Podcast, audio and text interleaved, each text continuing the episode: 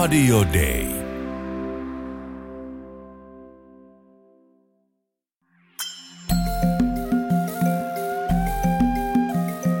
Usko, toivo, rakkaus. Mutta suurin niistä on rakkaus. Kirkko maailmalla. Tervetuloa kuuntelemaan Suomen lähetysseuran Kirkkomaailmalla ohjelmaa. Minä olen Tarmo Ylhävuori. Tänään keskustelemme nuorten aikuisten suhteesta lähetystyöhön ja kirkkoon. Ohjelmassa vieraana on kaksi nuorta aikuista, Kaisa ja Jussi Luoma. He ovat parhaillaan lähetysseuran vapaaehtoisina Kambodsassa. Kaisa ja Jussi, mikä sai teidät lähtemään Kambodsaan lähetystyöhön vapaaehtoisiksi? No, me ollaan oltu jo vähän pidempään Suomen lähetysseuran nuorten ja nuorten aikuisten toiminnassa. Ja sen myötä sitten saatiin tietää tämmöisestä lähdeliikkeelle kurssista, jonne sitten mentiin syksyllä 2020. Osallistuttiin sille kurssille ja sitten sen kurssin käytyään meillä oli sitten niin kuin mahdollisuus hakea vapaaehtoistehtäviin. Ja sitten tuossa kesällä 2021, eli viime, viime kesän alussa, aukesi haku näihin Film Volunteer-tehtäviin jälleen ja, ja meillä on ollut, ollut jo jonkun aikaa, kun on oltu yhdessä, niin on ollut kiinnostusta lähetystyötä kohtaan ja, ja sitten tämä Film, Film Volunteer-jakso tuntui niin kuin sopivalta ehkä semmoiselta lähetystyökokeilulta. Ja meillä ei ehkä ollut mielessä mitään tiettyä maata tai maaosaa, mihin me haluttaisiin vapaaehtoisiksi, vaan haettiin sellaisiin tehtäviin, mitkä niin soveltu meille, meidän osaamiseen ja koulutustaustaan parhaiten. Ja Kambodsan kirkollisessa työssä oli tota, auki vapaaehtoistehtävät, meille sopivat ja myöskään ei tarvittu ö, englannin kielen taidon lisäksi muita erityisiä kielitaitoja etukäteen. Mä oon musiikin opettaja ja Jussi taas on teologia, sitten tehnyt myös nuorisotyötä myös jalkapallotausta hmm. on sinulla.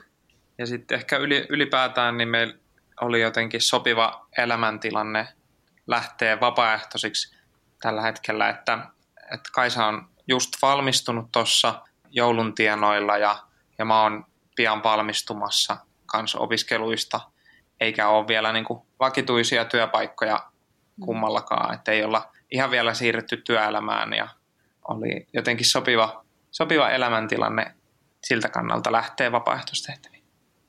Jussi tosiaan mainitsit tuon jalkapallon ja, ja näin tuolta lähetysseuran nuorten Instagram-tililtä tämmöisen kuvan jalkapallopelistä. Miten, miten se jalkapallo liittyy siellä lähetystyöhön? Joo, täällä Kambotsan, Kambotsan luterilaisella kirkolla niin jalkapallo on hirveän os, iso osa heidän niin kuin, työtä ja päivittäistä sitä kirkon elämää. Et että täällä on, täällä on neljä seurakuntaa ja jokaisesta, se, jokaisesta seurakunnasta löytyy vähintään yksi jalkapallojoukkue.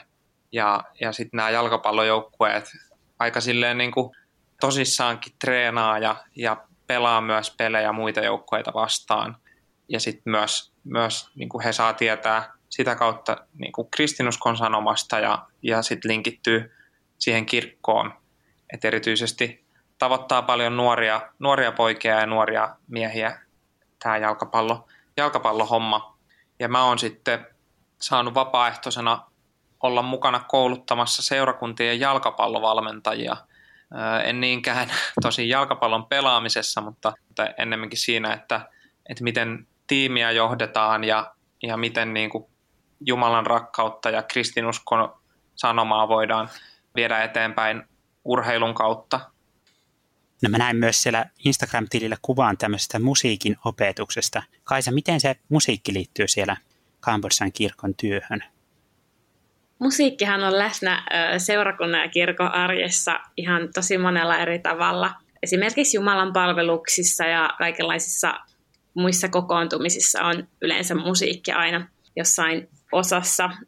Täällä on aloitettu semmoinen musiikkikoulutus, jossa kirkon toiveena on niin kuin kehittää kirkon työntekijöiden musiikkitaitoja ja että kaikissa seurakunnissa olisi just säästystaitoisia ihmisiä ja, ja että esimerkiksi nuotin lukutaitoja kehitettäisiin, että voitaisiin harjoitella helpommin uusia kappaleita kirjoista ja muita, niin olen siinä saanut olla, siinä saanut olla mukana siinä musiikkikoulutuksesta koulutuksessa kouluttamassa ihan perusmusiikin säästystaitoja ja nuotinlukua ja muuta.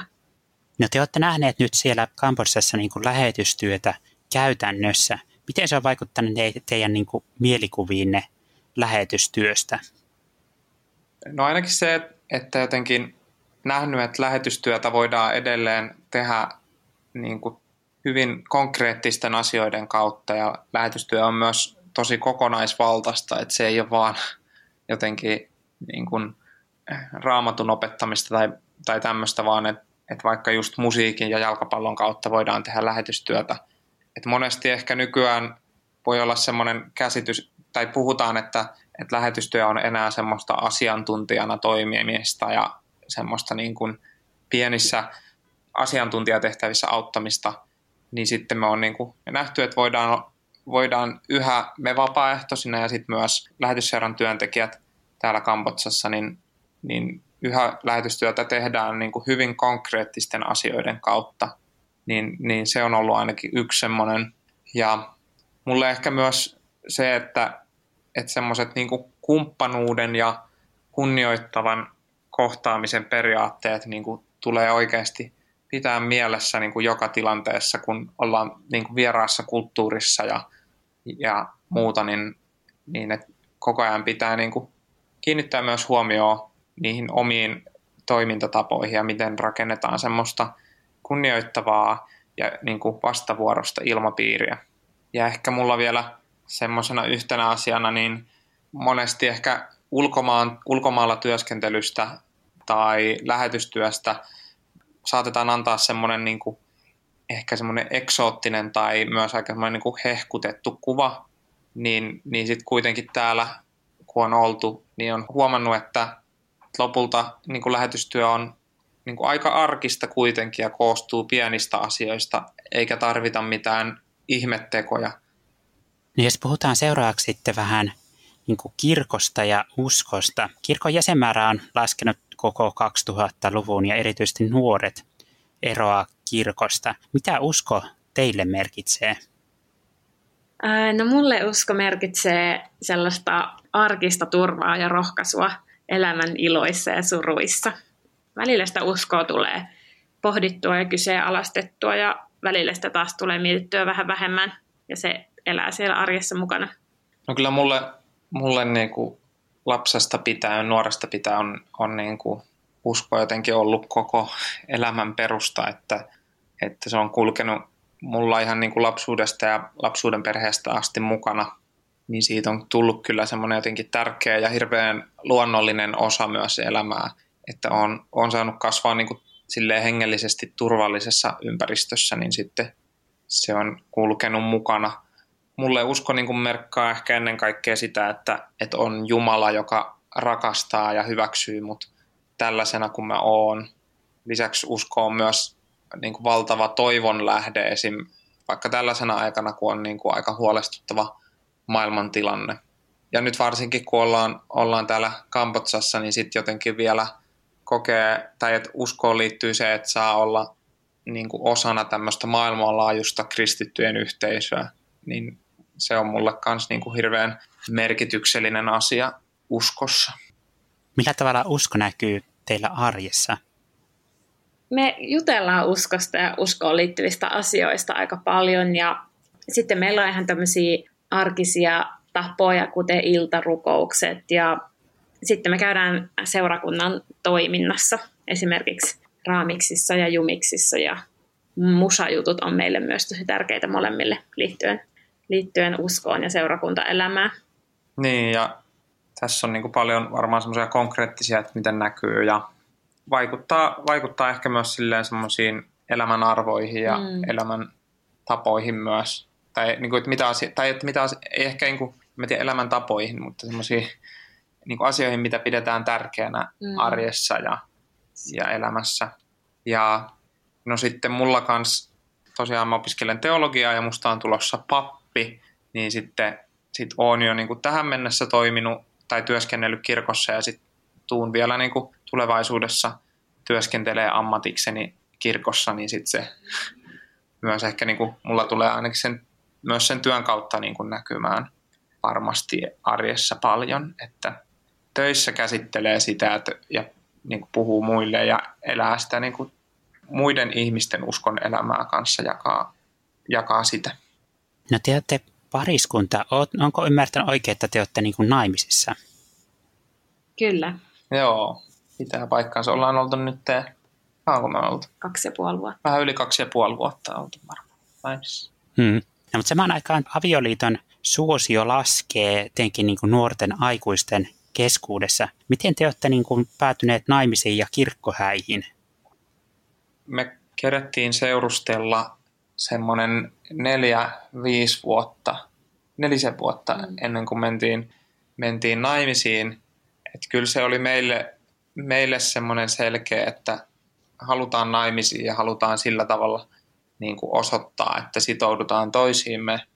Ja, ja meille myös niin kuin usko oli tärkeä, niin haluttiin sillä tavalla myös osoittaa, niin kuin, että sitoudutaan Jumalan ja siihen niin kuin meidän väliseen liittoon.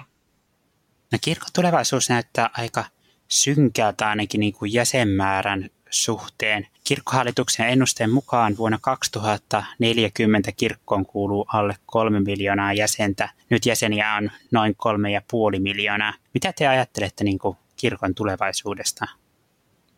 No mun mielestä on niin kuin tärkeää erottaa, että puhutaanko nimenomaan Suomen, Suomen Evolut-kirkosta vai sitten niin kuin globaalista kirkosta. Ja, tai mulle se on niin kuin tärkeää hahmottaa jotenkin se maailmanlaajuinen kokonaisuus myös, koska, koska niin kuin kansainvälisesti kirkollahan on, niin tämä näyttää olevan aika valossa tulevaisuus ja kristinusko kasvaa jatkuvasti ja erityisesti niin kuin globaalissa etelässä, esimerkiksi Afrikassa, kirkot voi hirveän hyvin ja kasvaa valtavaa vauhtia. Ja täällä Kampotsassakin on niin kuin nuori ja innokas kirkko, joka jatkuvasti tavoittaa uusia ihmisiä ja luo uutta.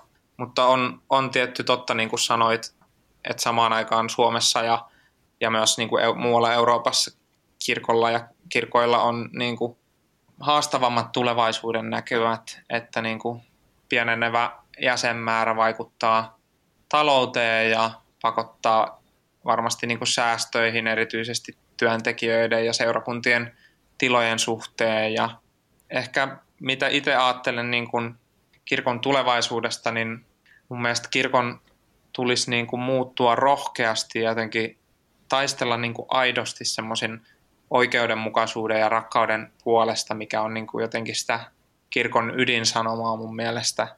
Ja ajattelen, että kirkon asema niin kuin yhteiskunnassa tulee varmasti muuttumaan ja, ja monista aiemmista semmoisista niin kuin etuoikeuksista lainausmerkeissä niin saatetaan joutua luopumaan.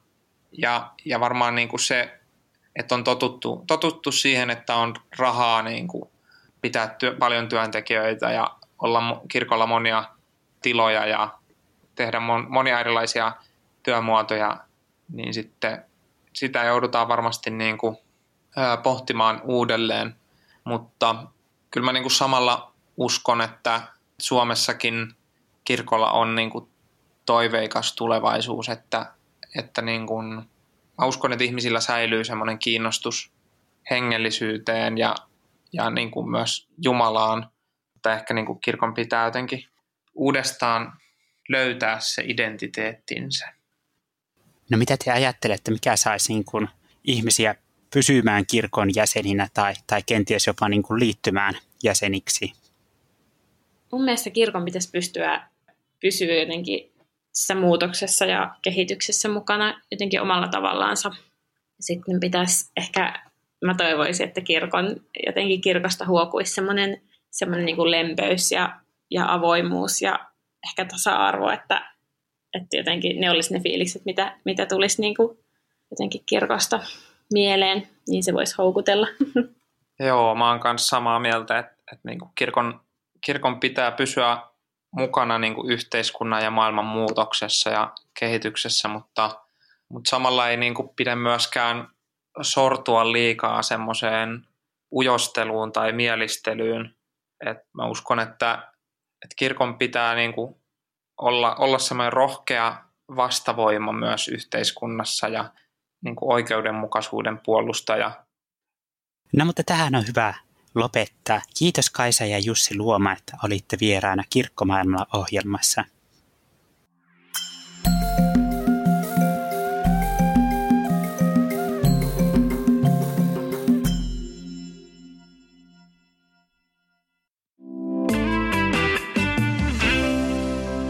Radio Day.